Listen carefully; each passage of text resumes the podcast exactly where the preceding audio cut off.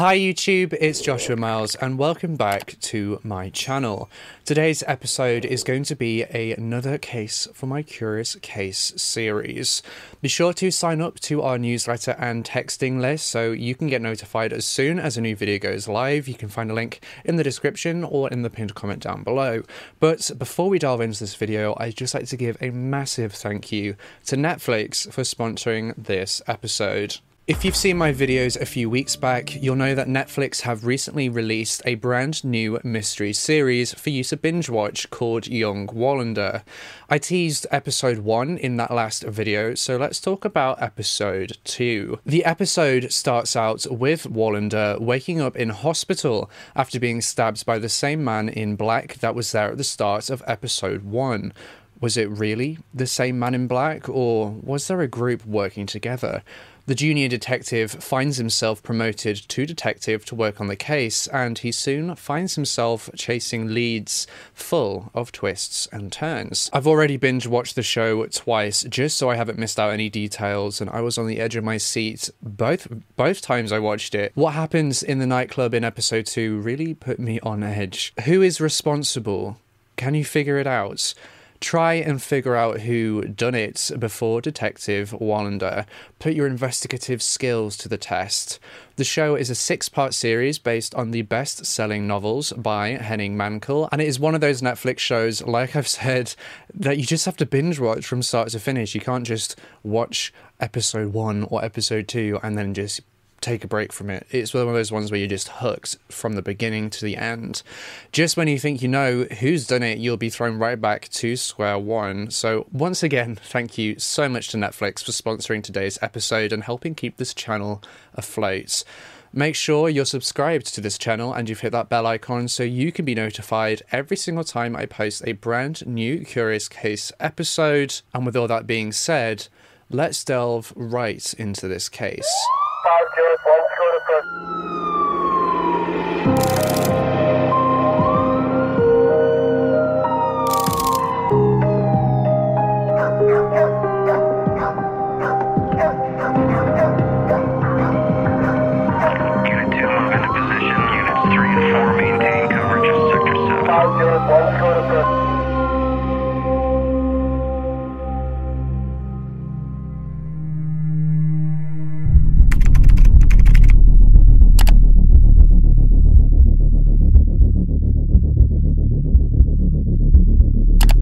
recently, um, what has come to light, there was this death in Belgium from this young man named uh, Sanda Dia, who was a student uh, of African descent who pledged for this white wealthy fraternity, and basically they hazed him to death. The hazing was extreme.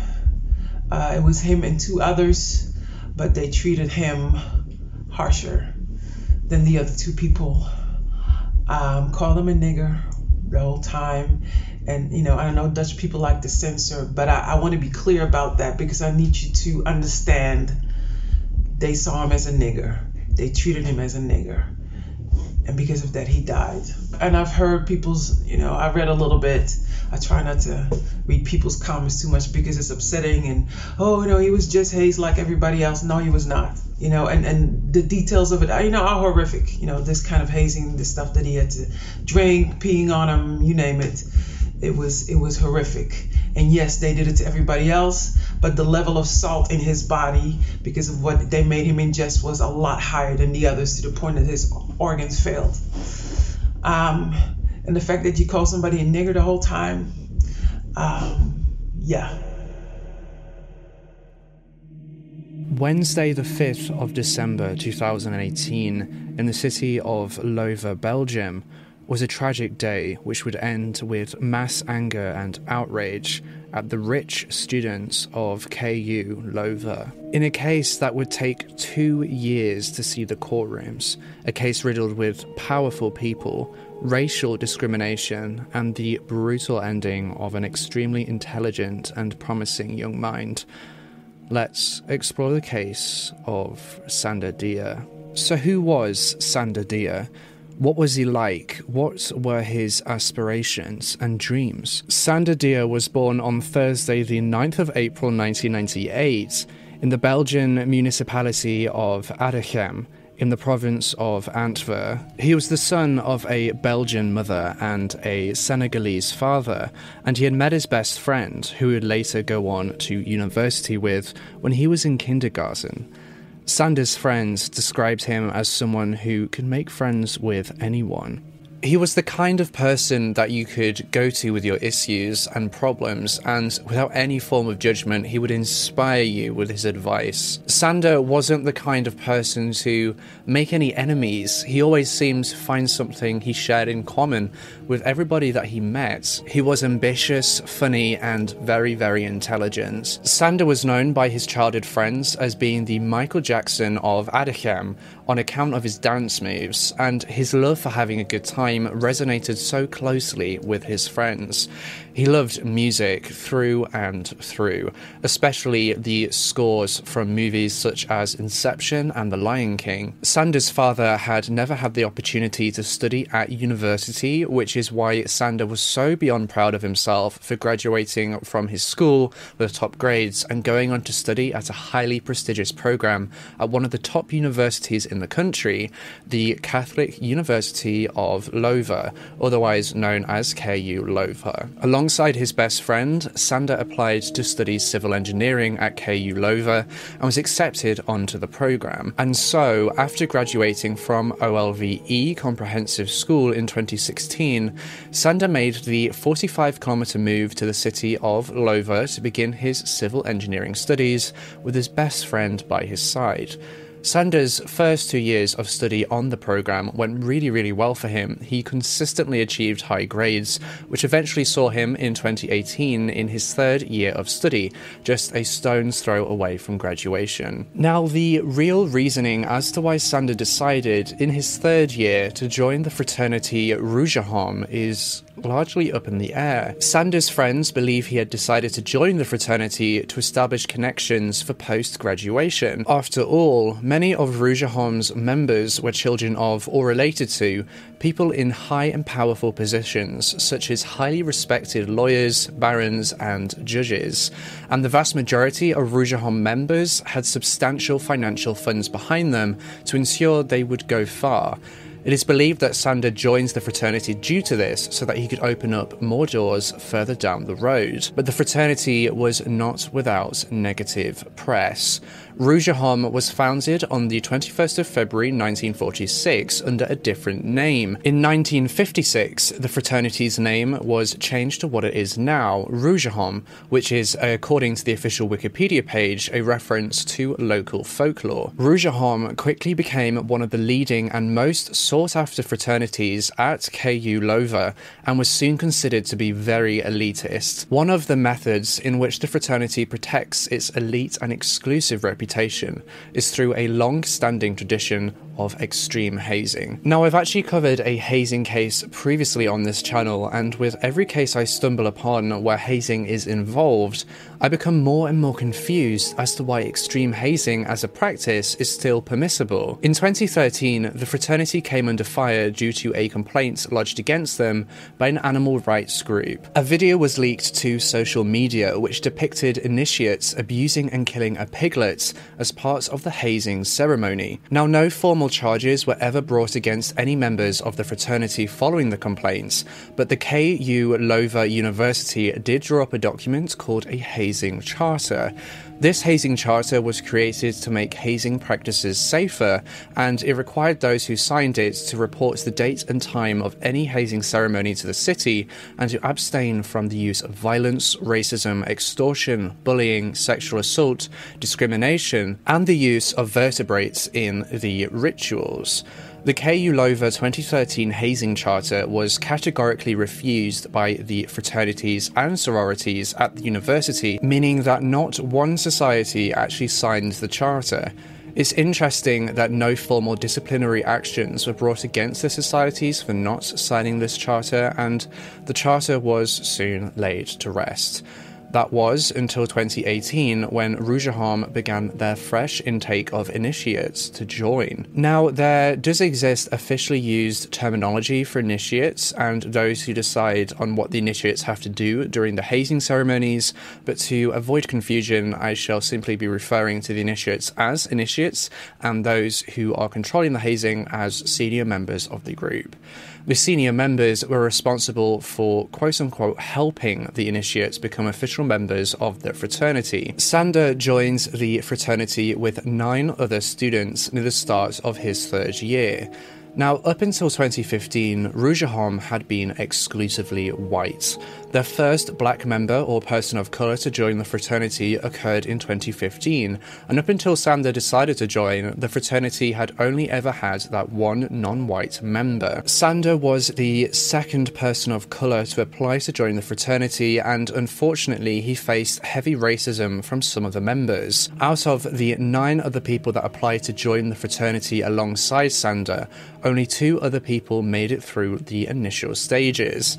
This meant that there were three initiates, including Sanda.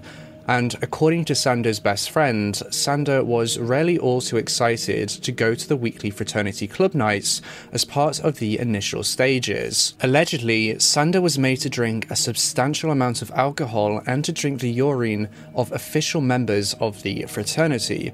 The most notable event during these initial stages of joining the fraternity that occurred to Sanda took place in October of 2018, two months before the hazing ceremonies. The fraternity had hosted a cantus, which is a traditional activity including the vast consumption of alcohol and singing traditional songs. And at the end of the evening, the event space where the cantus had taken place needed to be cleaned and cleared away. Senior members of the fraternity decided that Sanda should be the one to undertake the clearing of the tables, and so the senior members called out to Sanda using racial slurs, predominantly with the use of the N word, and told Sanda that, quote, black people should work for the whites. The hall manager at the event space overheard this disgusting and horrific use of racist and discriminatory language and confronted the senior members defending Sanda, though the hall manager was told to, quote, mind his own business. Despite this extremely racist event, Sanda continued to attend club nights with the fraternity. It is believed that he values the connections he can make to further his career more than the racial abuse that he had endured. The hazing ceremonies officially began for the three initiates on the 4th of December 2018, and as with tradition, the hazing would be a two day event overseen by senior members of the fraternity. The first task to commence the hazing began at just after 4 pm in the city of Leuven. The initiates had to sell roses in the city streets of Leuven. The task was to sell as many roses as possible, and if you didn't sell as many roses as the other initiates, then you would endure punishments. Those punishments included drinking spoiled milk, to eating a fat ball, which is intended for birds, and downing copious amounts of alcohol. Sanda ended up selling 30 less roses than the other two initiates, which meant that he faced the most severe punishments. Sanda was made to drink a lot of alcohol for selling the least, and he subsequently became very drunk very quickly. According to one of the people that were present at the hazing, quotes, he was already so drunk that he couldn't speak anymore. By 7 pm that evening on the 4th of December 2018, Sanda was extremely intoxicated, though the hazing continued. The second task in the ceremony began, which saw the initiates kneeling on their knees while being asked questions by the senior members. If they got an answer wrong, they had to drink. Unfortunately for Sanda, by the end of the second task in the hazing, he had already drunk one and a half bottles of straight gin.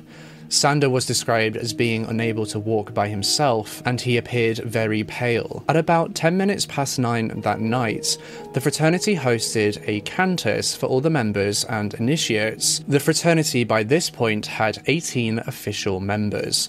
At the cantus, the three initiates were made to drink even more alcohol beer, gin, and vodka. The initiate's final task of the evening was to guess how many beers they could still chug without passing out. Now, I'm unsure how many beers Sanders said he could still chug, but what we do know is that he drank six or seven more beers during that task. At beer five, he actually threw up before continuing. After the sixth or seventh beer, Sanda passed out. Now, one of the traditions that the fraternity enforced during their hazing ceremonies was that if an initiate passed out, official members of the fraternity would urinate on them. As it turns out, all three initiates actually ended up passing out and were subsequently urinated on. The senior members did put the three initiates in the recovery position so they would avoid choking on their vomit if they were to throw up again. At the end of the cantus, at about midnight, the senior members took the three initiates back to their student living accommodations, where they taped and shut off the water supply to the taps so that the initiates couldn't drink any water to sober up. The senior members further cut chunks of hair off the head of the passed out initiates and spread Nutella and tomato ketchup all over the initiates and their bedroom. Sanda had to be carried to his bed during this process and was more or less completely unresponsive. The following day, on the 5th of December 2018, at about half past 10 in the morning, senior members of the fraternity woke up the hungover initiates to begin the final day of hazing. According to a witness, Sanda seemed to be very disconnected and wasn't responding like the other two initiates. The fraternity members then began the journey to a cabin near Turnhout, which is owned by one of the senior members' family. On the way to the cabin, the group made several stops. They were actually stopped by a woman who worked at KU Leuven who asked whether Sanda was okay, the senior members dismissed her and continued on their journey.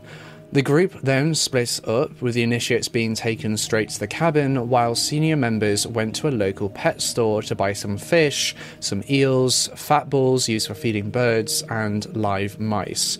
The senior members then went to a store called Exotic World to purchase litres of fish oil. Some sources report that Sanda actually stayed with the senior members, while other sources said he was taken straight to the cabin. But what we do know for sure was that Sanda could barely walk and had to be supported by other members of the group. The fraternity members arrived at the cabin at around 10 minutes past midday, and immediately upon arrival, the initiates were made to dig three wells, three pits. These pits or wells would be where the initiates would spend the rest of the day and evening for the final parts of the hazing. After the wells had been dug, senior members ordered the initiates into their own well and were made to take their top off so they would be half naked. The senior members then filled these wells with water, which, bear in mind it was December, was absolutely freezing. One source reports that the outside temperature was about 8 degrees centigrade at the time, after which the next task in the hazing began. This task was another question and answer style task, and if you got the answer right, then you would be rewarded with a sip of water or a sip of a sports drink. If you got an answer wrong, then you'd have to eat or drink something gross. Bear in mind that Sanda was seemingly still very out of it when this task began. It's not exactly clear what Sanda consumed during this task, but it would have included the consumption of fish oil and urine. After that task had been completed, they moved on to the next. This task involved a live eel which was placed in the well where the initiates were standing, and Sanda had to catch the eel and bite its head off, which he did. By the time 7 pm came around, the initiates had been in the wells for around 7 hours, standing in the freezing cold water. The 7 pm task entailed the initiates swallowing a live goldfish and then drinking fish oil to make them throw back up the goldfish. You see, fish oil is very repulsive to consume and it makes you gag. The other two initiates were able to successfully regurgitate the goldfish, but Sanda couldn't. So the senior members instructed Sanda to continue drinking fish oil, and every time he would throw up only the fish oil, and the goldfish wouldn't come up. So they kept making him drink more and more fish oil. All throughout this, other official members of the fraternity were lightly kicking the initiates in the back as they were actually kneeling in the freezing cold wells. According to witnesses, the initiates were completely mentally broken by the hazing. The official members of the fraternity also urinated on them whenever they needed the toilets. Apparently, this was actually done to, quote, keep them warm. Some of the fraternity members noticed that Sanda seemed to be extremely cold and despondent, so they pulled him out of the well to try to warm him up. Though, just a few minutes later, they put him back in the freezing cold well and poured more water over him and the other initiates. It's important to note that traditionally in this fraternity's hazing ceremony, there is a bell near the wells where the initiates are, which they can ring if they give up to signal that they've had enough and they just need time out, they need to dip out of it. But during this ceremony, one of the senior members had actually left this bell at home and had forgotten it, which meant there was no way to clearly signal that the initiates were finished and that they wanted out. A deleted video recovered later in the investigation revealed that one of the official members took a dump, for lack of a better phrase, on one of the initiates, but it's unclear which initiate this happened to. A deleted photo also depicted Sanda passed out on the grass. At 7:30 p.m., the senior members decided that it was dinner time for the initiates. The senior members served the initiates a sausage, each with toothpaste all over it.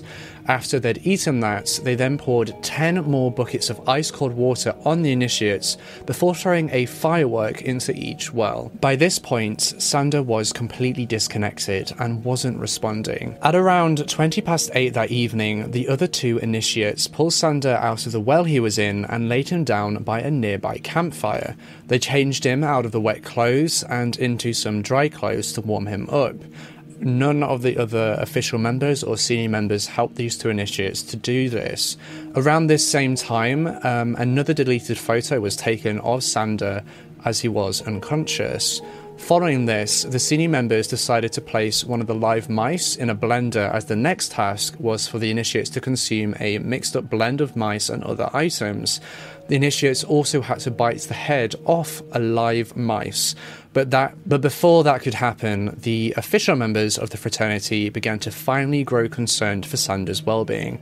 They placed him on a trash bag in front of the fire for a short while before moving him into a car.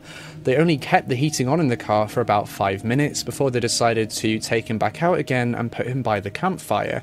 Sanda was unresponsive.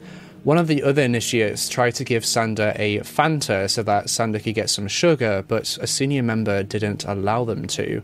It wasn't long before Sanda was in the fetal position and making some very strange noises. It was only as Sanda's condition began to worsen by the second that the senior members realized something was seriously wrong. At 8:57 p.m., a phone call was placed to the emergency services.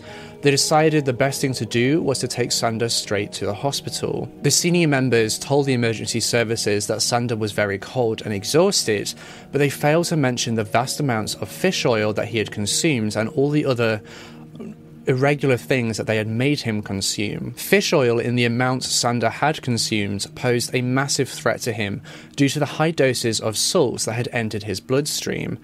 When the senior members moved Sanda into the car to go to the hospital, they didn't put him on the back seat where he could benefit from the car's heating, but instead they placed him in the trunk, or the boot for my fellow Brits.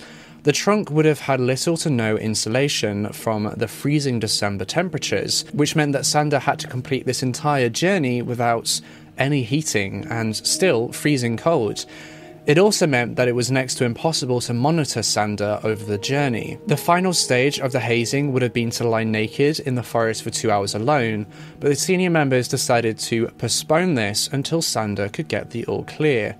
Little did anybody realise at the time, Sanda would never be discharged from the hospital. At 9:15 p.m., the group with Sanda arrived at Hospital Marla. He was immediately admitted and hospitalized with severe hypothermia. Sanda had a body temperature of just 27 degrees Celsius or 80 degrees Fahrenheit.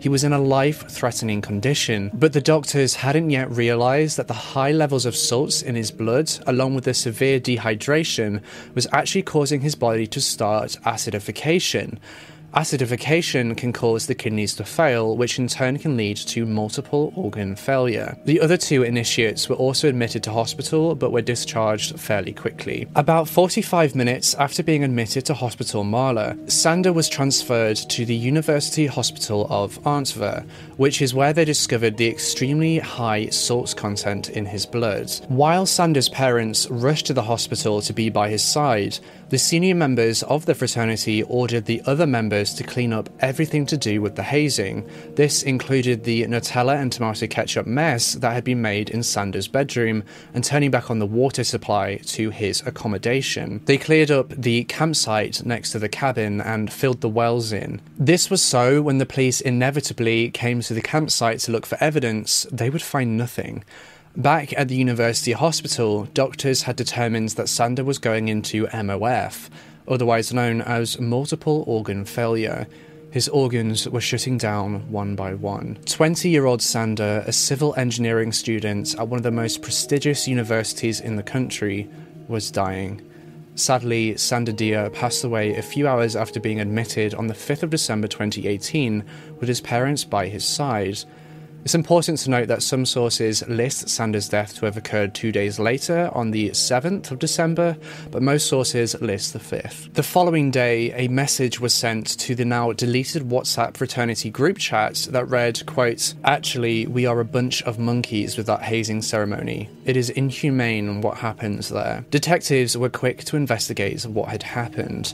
Shortly after Sanda's death on the 5th of December 2018, investigators went to the campsite where the hazing had taken place. They arrived at around 3:50 a.m. to find the site completely clean, with not a piece of litter in sight.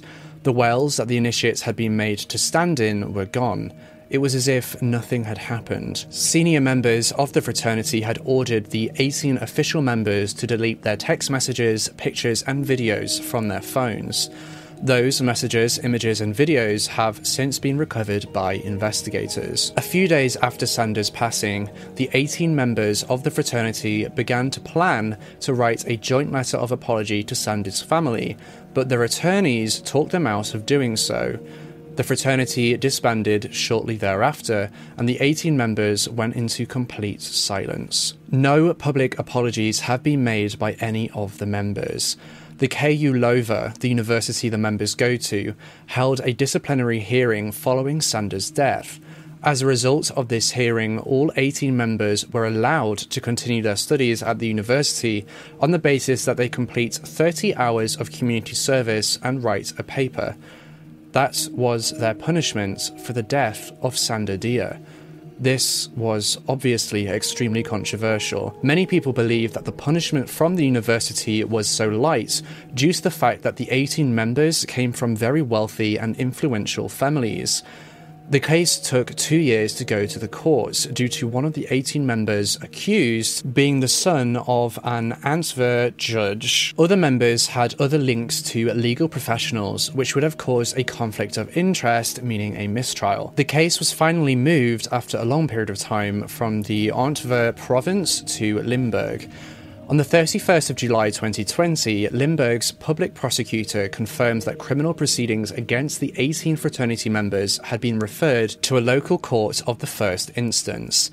The charges brought against the 18 members included charges of degrading treatments, administration of harmful substances, and manslaughter. These charges carry a prison sentence of 2 to 10 years. On the 4th of September 2020, all 18 of the accused members were due to appear in court to begin the trial, but at the last minute, two defense lawyers filed a request for additional investigation. This delays the case by at least a month, if not longer. It's interesting to note that no additional investigations had been requested in 20 months prior to this, so it was likely a delay tactic by the defense teams. It's my personal hope that the investigating judge grants this additional investigation request, as if it's declined, the defense lawyers can then appeal, which will continue to draw out the trial. It could result in years of waiting for justice to be served. It's important to note that some sources allege that racist and discriminatory language was used against Sanda during the hazing that led to his death. I don't typically cover cases that are ongoing on this channel, but after so many of you reached out and requested this case, I had to take a look. I've been blessed with this amazing platform, which I can use to signal boost certain topics that desperately need it. And so I wish to ask you all to take a minute out of your day to go to the petition that I've linked in the description and in the pinned comment and to sign it.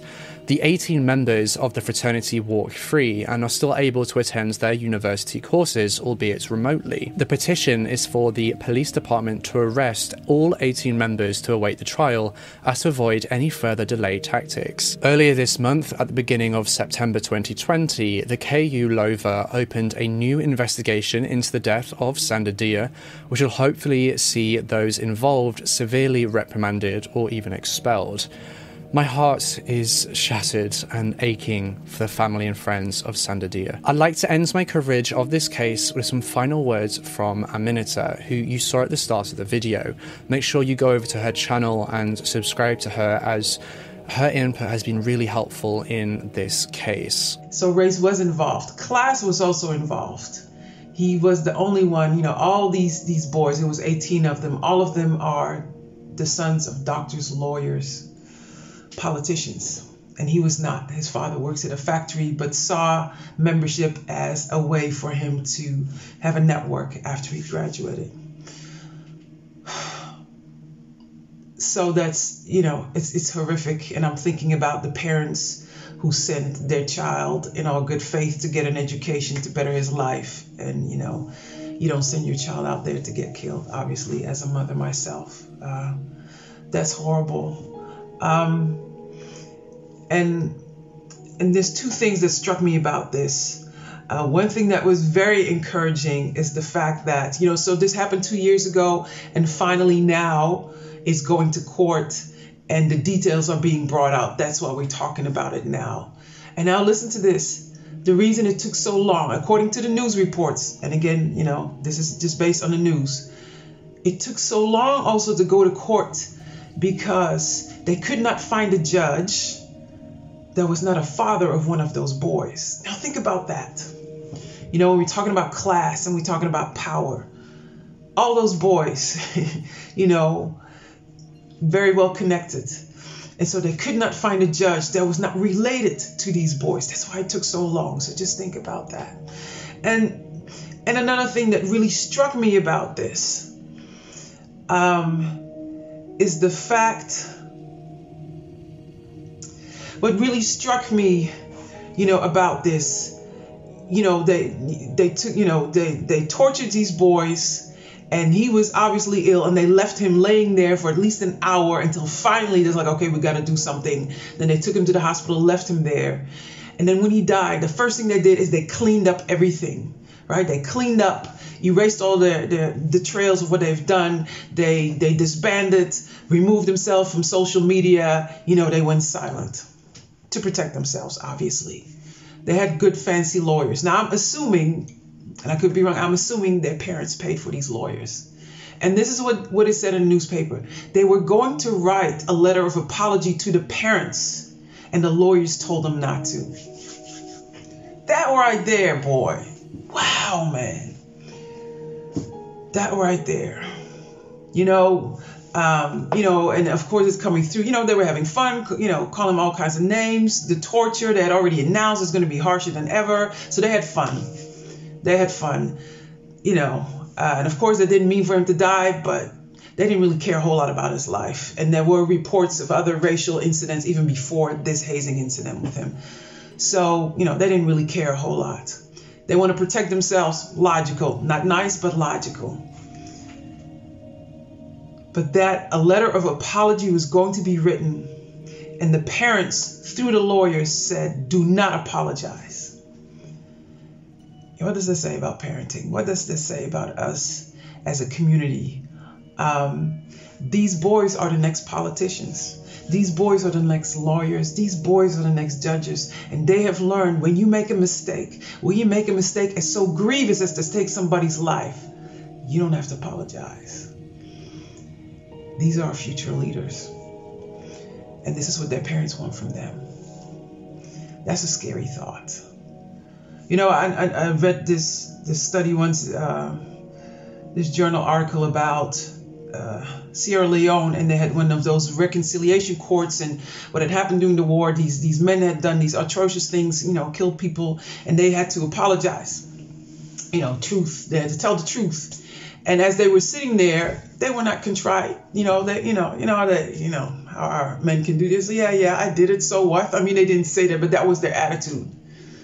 But then when they had to get up, get in front of these people, and go on their knees and beg for forgiveness, they shifted.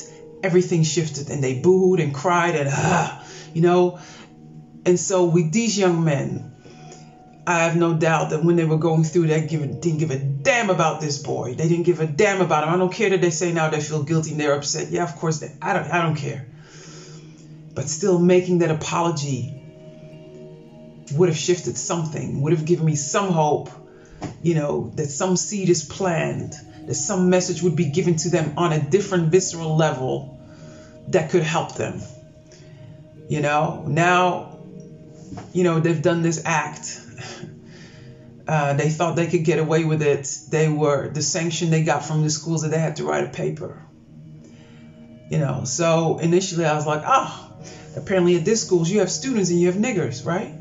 Because students you protect and students you help raise. But when it's about, you know, when you look at your people as niggers, they can just die and whatever. So, so initially I was ready to rake this university over the coals, but I know some faculty there who are wonderful and brilliant.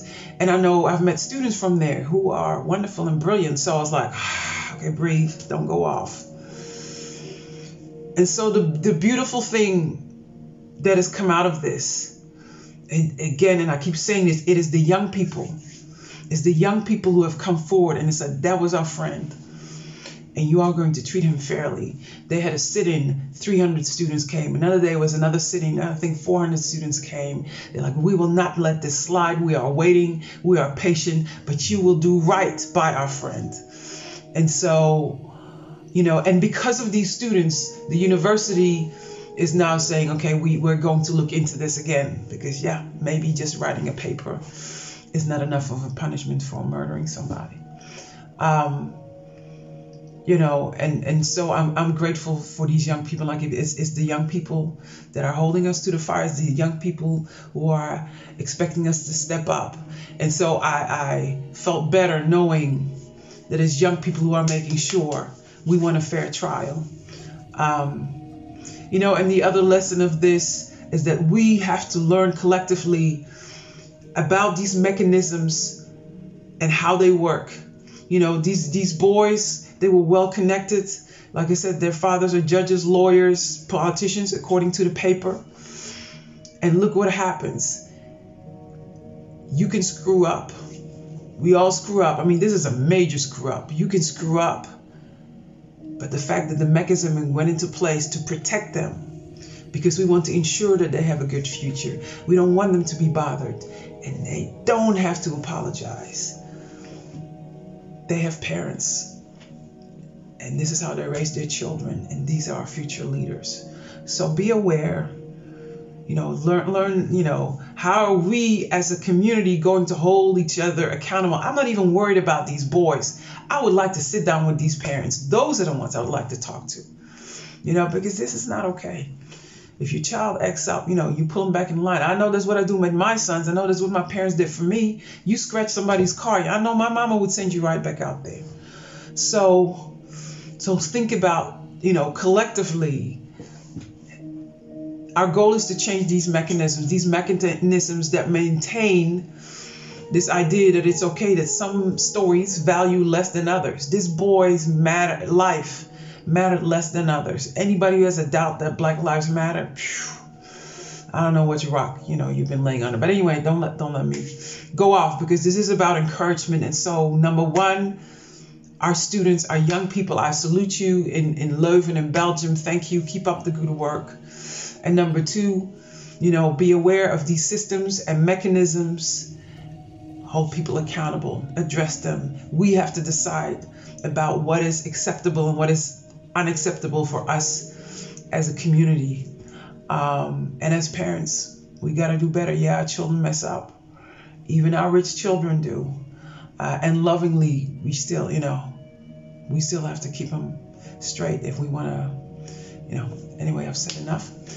I hope you have a good day. I hope the weather where you are is better than it is here, cold and rainy, typical Dutch weather. Um, and be encouraged. There's good stuff out there. You know, there's hard, painful stuff, but there's good stuff out there too. Make sure you're subscribed to this channel and you've hit that bell icon so you can be notified every single time I post a brand new Curious Case episode, just like this one. And with all that being said, I'll see you in the next case.